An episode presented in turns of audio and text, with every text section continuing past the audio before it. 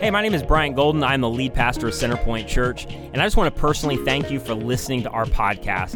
And I also want to invite you, wherever you are around the country or in the Tampa Bay area, to join our digital online campus at centerpointfl.org. And here's what you need to know. Our vision is to create an alternative to church as usual for all people. And all that means is, regardless of whether you've been a longtime follower of Jesus, you're new to faith, you're investigating faith, or you don't even know what you believe, our goal is for you to feel like you belong, even if you never believe. And so thank you again for listening, and I hope today's message encourages you and helps you. How are we doing? Yeah, there's that excitement.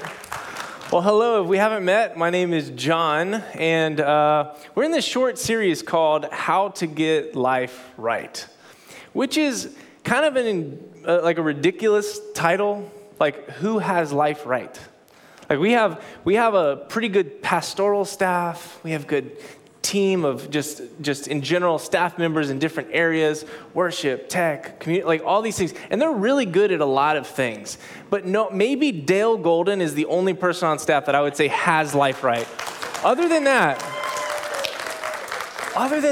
we're all in it together. We're figuring it out. It's hard. It's difficult. Like, short list of things that I can't figure out. One, how do you keep scissors away from your kids? Like, how? I don't know, like 3 times already we've had to adjust her hair after she's already adjusted it. Like we're currently in this battle of like who can have the shortest hair in the household because we hide them and she finds them and then we hide them higher and she climbs and she finds them. And it's just a frustration, you know, like how do you do that? How do you parent right? How do you... Or what about all the roles in your life? Like, I'm a pastor, but I'm also a student doing lots of research and reading, and I'm also a husband and a father and a son and a friend. And it's like every role is like a spinning plate, and it's like I feel like I'm slowly getting behind on everything. It's like, how do I prioritize which roles I need to prioritize? And I don't know about you, but like, when I looked up to adults as a kid, I was like, man, that'll be cool. That'll be cool. It's just okay. It's, at best, just okay. Like, it's difficult. It's difficult. I struggle with these things. My expectations of who I should be don't always match my reality. Like, I don't know. I look at my own life, and I'm like, I shouldn't struggle this much. Like, what's going on? And if someone sat me down and was just like, hey, John, could you just give me kind of like a list of all your struggles? I could do that. Like, I could produce a list. It's frustrating. But here's the thing. We have a tension because lots of things I can control. Things are my decisions. I made that choice. Yeah, absolutely. Put them in that category. But there's this other category that makes up who you are of just stuff that's like, it's just out of your control. It's unavoidable. It's stuff that just happens to you, right? And ultimately, right, in this category, like, it's okay if you got sick. Like, you're not a bad person if you get sick. Like, unless you hate soap and like eating dirt, that is on you. But for most of us, it's like, it just happens sometimes. And it's frustrating. And it can be medical conditions. It can be unforeseen house repairs. Do you know what I'm talking about here? This one gets us all the time where it's like, oh yeah, this should last you like 10 years. And then we're 6 years in and all of a sudden it breaks. And now I have $2,000 that I've got to just find somewhere, right? And it's frustrating and it just, some things just happen like that. Or about this one, other people letting us down. Yeah, it just happens. Like sometimes you put your trust into someone and you're like, oh, cool. And then it turns out that you shouldn't have, and they burn you, and it hurts, and it can be frustrating because life has plenty of these unavoidable struggles. But a lot of things, if we're honest, a lot of things are highly avoidable.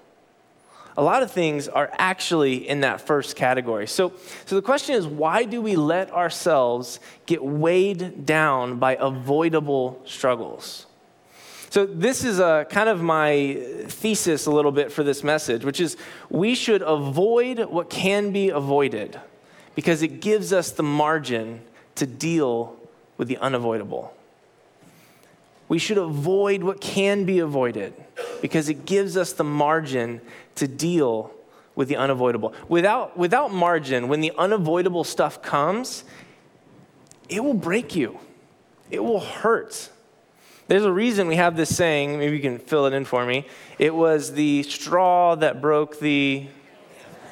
Yeah, you know this one, right? Like, this is it. Like, it's not always massive things that break us. It's like one final little thing that gets piled on top of a whole bunch of medium things and little things and tiny things and big things. And it just adds and adds and adds until, we go down. But guess what? Camels are actually really good at carrying straw. Do you know this? Especially like one straw. Like you can go to a petting zoo, just straw, doesn't break, usually. But the thing is they're good at that because they're pretty strong animals. And humans, we are actually really good at dealing with difficult things. We're actually great at problem solving, especially when we collaborate and we work together to come up with a solution. Like, we're actually very good at that if we have the margin to do so, if we've built in that margin. So what is avoidable? How do we keep ourselves from unnecessarily burdening ourselves? To answer that, I want to introduce you to this thing that I call wisdom. Yeah, that's cool, isn't it? Yeah, wisdom. So I'm working on a PhD in biblical exegesis, which is a fancy way of saying that I like study the Bible and I dig into all the nerdy stuff and I want to like help people understand it. I love the Bible, but one of the things that's really cool about the Bible is it's just old. Like, that's one of the things I like about it is it's really old because we tend nowadays just to want new stuff. Like, we want the new phone, we want the newest fashion trend, we want new technology. My wife and I were talking this morning. I was like, to be on the Centerpoint stage, like, do I need to go buy Nikes? Like, is that a thing? We thought about it, okay? I was going to borrow Chris's, wouldn't fit. We want the new stuff, but generational wisdom lives in the old stuff. Like, my dad and I, we joke a lot about, like, who were the first people to do, fill in the blank, like, poison berries? Like, who figured out which berries you, like, there's, like, two dudes, and they're just, like, looking at a berry bush. They're like, we're hungry. It's got to be one of us. You going, me? Okay. Right? And that's just how, like, who figured that out? Like, which weirdo figured out that you can eat blue cheese and not die? Do you know what I'm saying? Like, hear me. If we're going to a burger restaurant, like, I'm scanning for the bacon and blue, the black and, like, I love it. It tastes great, but it looks poisonous. It looks disgusting. And if people describe what it is, it makes it worse. Just don't. Just eat it and just ignore it. But someone figured that out. And we think about all this stuff, but with new stuff, we're still working it out. Like, how many identity disorders, depression, bullying, etc., has come from new technology just being misused? And maybe we're starting to figure out, like, the internet is cool. Like, I love the internet. It's awesome. I grew up on it. I use it for my education. I use it for my work. It's really interesting stuff, and it's a great communication tool. But gosh, all this stuff, we just don't have good guidance around it. And we're just figuring it out. And like, how many social negatives have come from its misuse? It can take generations to figure some of this stuff out. And so, wisdom, this thing that I'm introducing you to, wisdom, it's like a treasure trove of been there, done that knowledge. It's the old stuff. That's where we look. Because if we go to just the new stuff, we cut ourselves off from this. We cut ourselves off from the wisdom tradition. We cut ourselves off from all this collective knowledge of generations that have tried things and figured out where they go and what happens. And I don't know if you've, we've talked about the book of Proverbs. I don't know if you've heard this before, but the book of Proverbs is meant to be read like a child. Like not even, like if you're not a child, which hopefully you're not because you should be over there. But it's meant to be read from the perspective of a child looking up and learning from a parent, or like a student who's learning from a wise teacher. So this is Proverbs 1:8, towards the beginning of the book. It says, "Listen, my son, to your father's instruction. Listen, do not forsake your mother's teaching. They are a garland to grace your head, a chain to adorn your neck." And maybe right now you're sitting next to your parent, and they give you bad advice all of the time. And maybe you're nudging them. But that's not what I'm talking about, okay? First off, be kind to them. They have your best interest in mind. But that's not what I'm talking about. In the ancient Near East, which is where the Bible was written, the title father and mother was often used of like wise teachers. So, it was like a title of someone who had been there, had seen some things, had learned. Usually they were one of the few people that could read, and you would go and you would learn from them.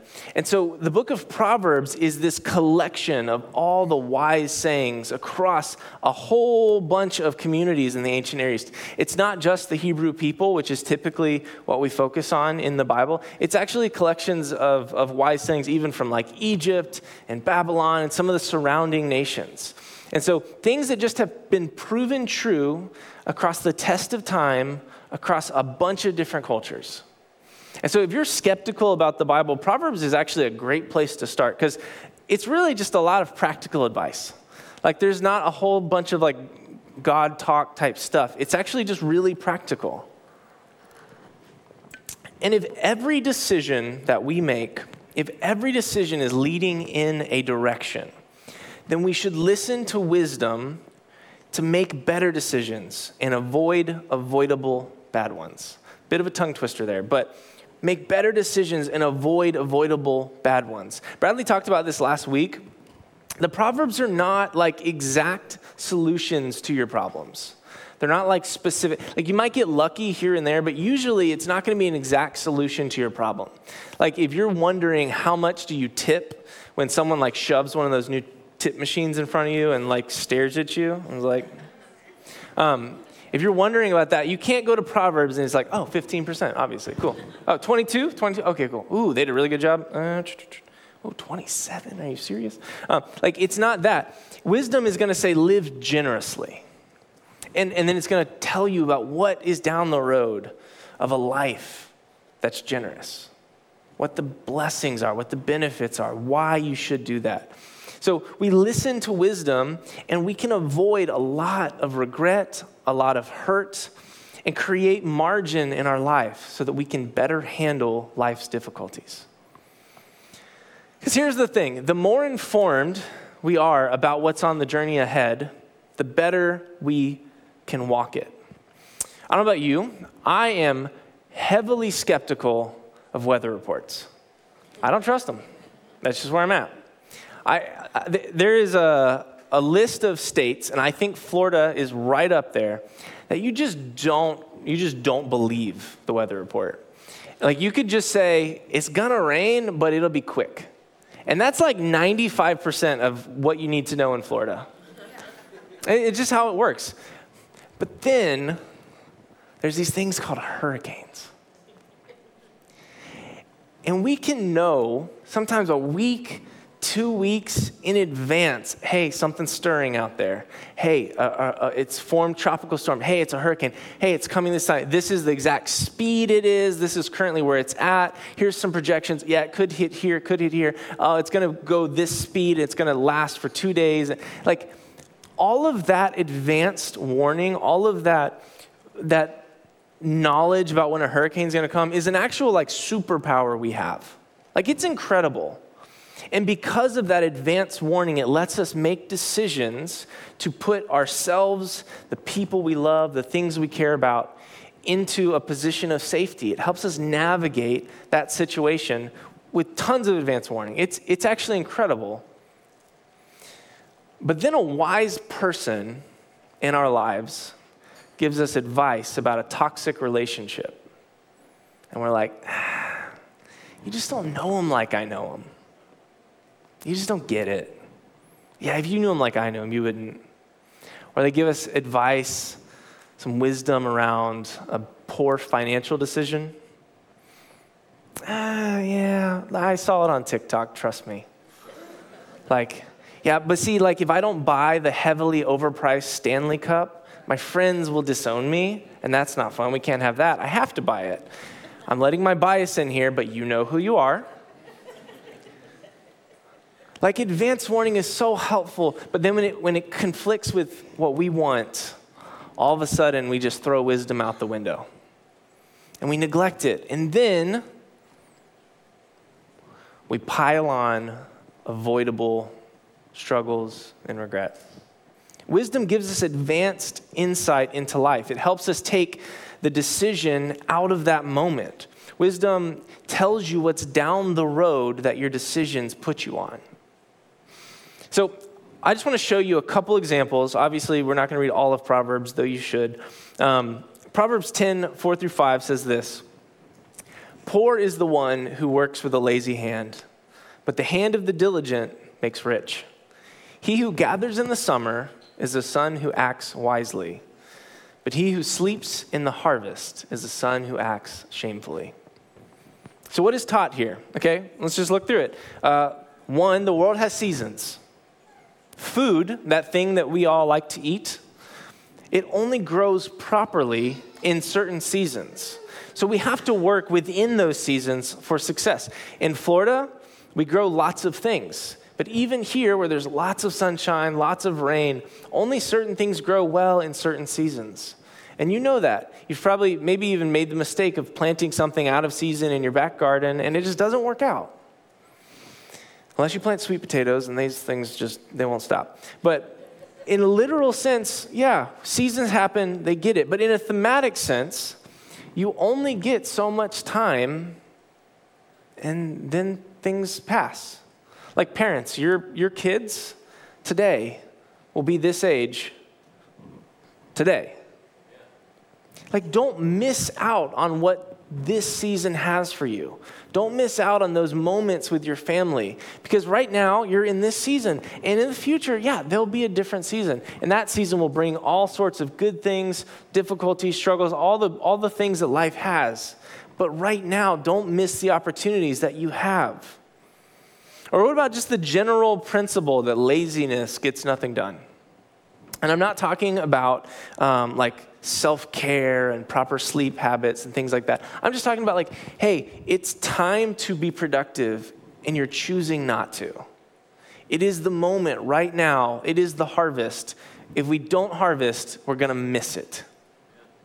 Like this is how wisdom works. And that was just like 3 random things I'm pulling out. You could keep going, but you hopefully see how this works. Let's do one more example. Proverbs 10:9.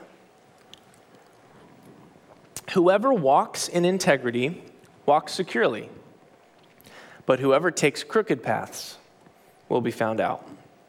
What about this one? Integrity, it's that thing about being honest, having strong moral principles, things like keeping your word, things like honoring your relationships. Yeah, integrity is important. In fact, the wisdom tradition says that if you lack integrity, people will notice. You can't just hide it forever. It will undermine every relationship in your life. In fact, if you lack integrity, you won't be able to do that thing that Jesus focused on, the thing that he points us to. He's like, hey, go love people. You will not be able to do that well if you don't have integrity. If you lack integrity, it will destroy it. And you know who's going to notice first? Your kids will notice. It doesn't matter what you say. They're going to see what you do. People will notice. We have modern stories like The Boy Who Cried Wolf. You guys know this one? Right? Like he keeps lying about, a wolf attack and, hey, and everyone gets up in arms and they show up and it turns out he was just making a joke. It was just a joke. And again and again. And then ultimately it does happen and they don't believe him anymore. He's given up his integrity. And I reflect on this sort of thing and I'm like, What silly things have I sacrificed my own integrity for? What silly things have you sacrificed your own integrity for? Like, if you're to ask yourself, like, can the people in my life trust me? If people think about me, do they think that I'm trustworthy? And if not, how do I begin to build that trust today? How do I work on that? And all of this centers around the question, which is like, do you trust wisdom to tell you the truth? You know, as we look through how it was applied later on, and maybe even people in your own life that have looked to biblical wisdom and lived it out, you know, what do they say? What do they? Paul certainly believed in it. Paul is the guy who wrote a lot of the books of the New Testament. He kind of came right after Jesus and was a part of the early church. He wrote a lot of letters, and in one of those letters, 2 Timothy, he speaks kind of plainly about this. He says, all Scripture is God-breathed, and it's useful for teaching, rebuking, correcting, and training in righteousness. Righteousness, not a word we use very often. I don't know if, like, show of hands, like, who used righteousness this week? Like, maybe you're talking about church. It's a little weird word. It's kind of confusing what it means. It basically, it includes the definition of, like, justice and right relationship, both horizontally with others and vertically with God, that you are in proper standing. And he's like, hey, this Scripture, this all this wisdom, it is useful to train people in righteousness, so that the servant of God may be thoroughly equipped for every good work. And it's not that all Scripture is applicable to every situation. It's not.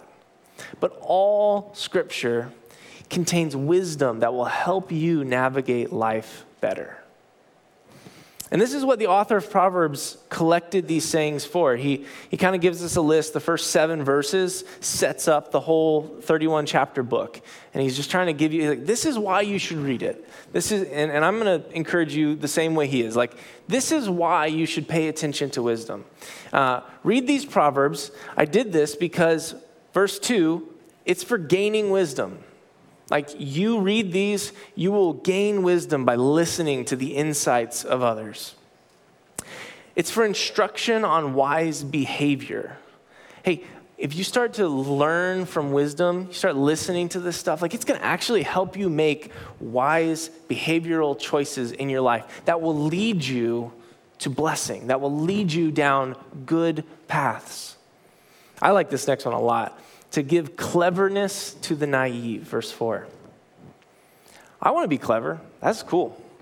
And I definitely don't want to be naive. I don't want to be known as someone who, oh, you can totally take advantage of that person. They won't even know. They're not clever enough to figure it out. I want to be clever. I want to be someone who can tell the difference between what is not good and what is good. And I can read the situation even if it's not super explicit. Verse 5, to help those who are wise become more wise. If you're a Dale Golden and you're already wise, like, if you've been down the road, and maybe some of you people are in here that you're like, yeah, I have a lot of life experience. I've talked to a lot of people. I've seen some things. You're still one person. The Proverbs is a collection of wisdom that could not come from one individual. It is a collection in a way that, hey, if you're an individual wise person, there's a whole bunch of other wise people. You should come together. It will make you even more wise. There's no bar that you're just like, you're good. You've Proverbsed out. And then verse 5, you know, to learn how to discern. This is a constant human problem. Like, we need to learn and be trained on how to tell the difference between good and evil. How to tell if this is going to lead to good things, to blessing, to care, to life, or to evil, to death, to destruction, to our own demise. This is why he writes this. It's how he starts the book. He tells you why you should read it, to avoid going through life unskilled at life.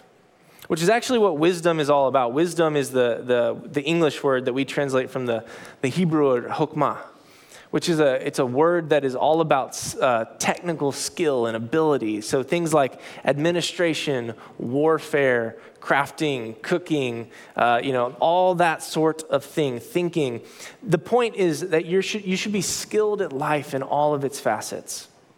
That if you listen to wisdom, you're going to be able to see dangers down the road before they get there, and you're going to be able to navigate around them and be able to get past them. And you're going to see benefits down the road. And you're going to be able to navigate towards them, do a little course correction. Oh, we really want that. That's a good thing. So I don't know about you. I'm on board for this. I would like to be known as someone who is wise, who is discerning, who is thoughtful. So again, the question becomes, how do we keep ourselves from unnecessarily burdening ourselves? And the uninspiring application of this message is you apply wisdom in your lives. Never thought of that. You apply wisdom in your lives. And so I just want to give you three bullet points of just, this is how I think you could do this. These are some of the ways. Definitely more, not exhaustive. But one is you build an inner circle of wise people that you can trust.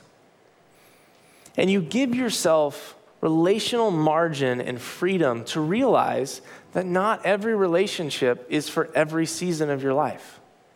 People come and people go. And we do need people in our life that encourage us and build us up. Sometimes, even if it's not always perfectly true. But we definitely also need people who will hold us accountable. People that will say things and we can trust that they're not there to destroy us. They're not there to break us down. These are people that actually love us and want to see us grow. And so they're going to say things. They're going to hold us accountable. Build that inner circle of wise people. There's a proverb about this. It's 13:20. It says, walk with the wise and become wise. Pretty straightforward. Walk with the wise and become wise. For a companion of fools suffers harm.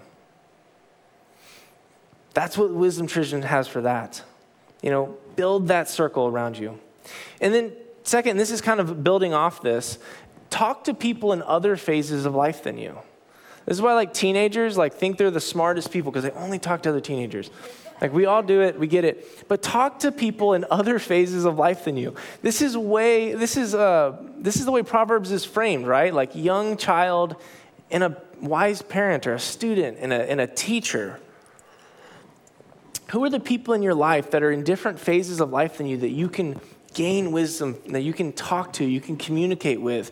Small group leaders, mentors, maybe throw in a pastor every once in a while, parents, all those things. Talk to people in other phases of life than you, and you will become more wise. 3, explore biblical wisdom with others. This is, again, that part that I was talking about, just apply biblical wisdom. Well, to do that, you have to actually read it. You have to actually know a little bit about it. And so the annoyingly unprofound application of this message is read Proverbs. I don't know. Start there. But it's a treasure trove of wisdom. You should do it. And if you're skeptical about the merit of the text, if you're skeptical of do I believe this? Is this actually helpful? Now's your chance to explore it. It's not a very long book. It's 31 chapters. A lot of people will do that thing where they start on day 1 of a month and they just read a chapter a day. And you can do that in 3 minutes. It's super, super easy. But now's your chance to explore it and see what's in there. And do it with others. This is why I was so key on saying explore biblical wisdom with others. Because this is how scriptures were meant to be read. Back in the day, there's 1 in 100 people could read. Very few people. So it was always read communally. It was always read together. You'd have someone reading it and people would listen to it and react and reflect. And I've just seen in my own life that this is the best way to learn. This is the best way. If you're trying to read scripture or really learn in almost anything in isolation, you just go slower. It just doesn't work as well. You don't see as many aspects. So read with other people. And whatever works for you, spouses, small groups, friends, maybe you got to study before work, but read wisdom together and reflect on it and bring your own life experience to the text. It's communal literature filled with communal wisdom that was meant to be read communally. Have I said community enough? You get it? You get the point? Cool. Here's the thing. I can give you a John Shepherd guarantee that difficulties will come into your life. Jesus also said that, but like right now, John Shepherd guarantee that difficulties will come. And you can be set up well with mental margin and relational health and all the things that you need to get through them. You can do that. Like, it is actually doable. When difficulties come, you can be set up well. And the thing is we rarely see this stuff coming. Sometimes unexpected, unanticipated difficulties hit.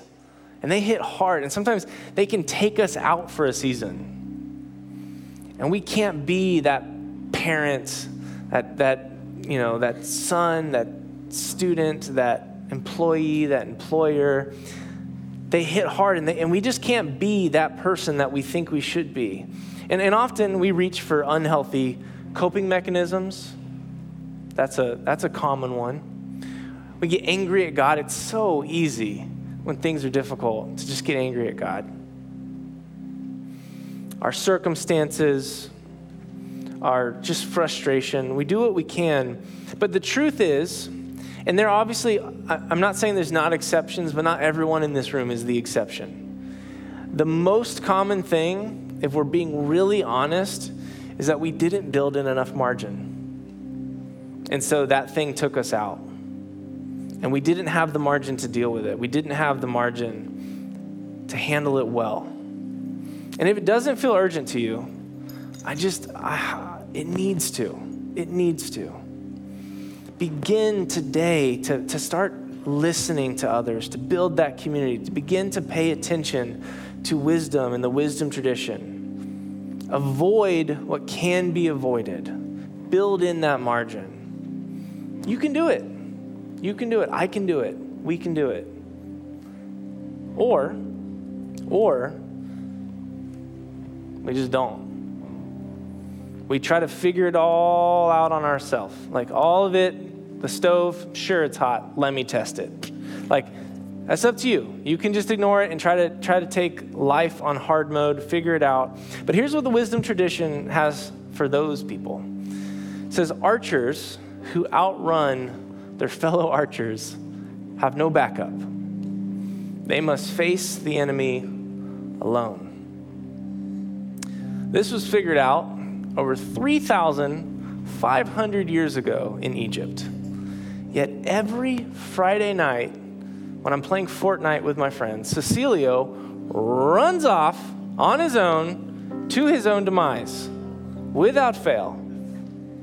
You've had many centuries to learn this. And the truth is, like, we don't get this right. We make mistakes. And even if today you choose to start working on this, like, there's still stuff.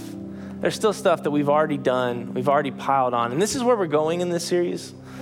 Next week, Pastor Justin, he's going to come up and give an incredible message about how do we deal with the stuff that's already in our past. We already went down the wrong road. We already got hit with some stuff. And we piled on a lot of regret and a lot of frustration.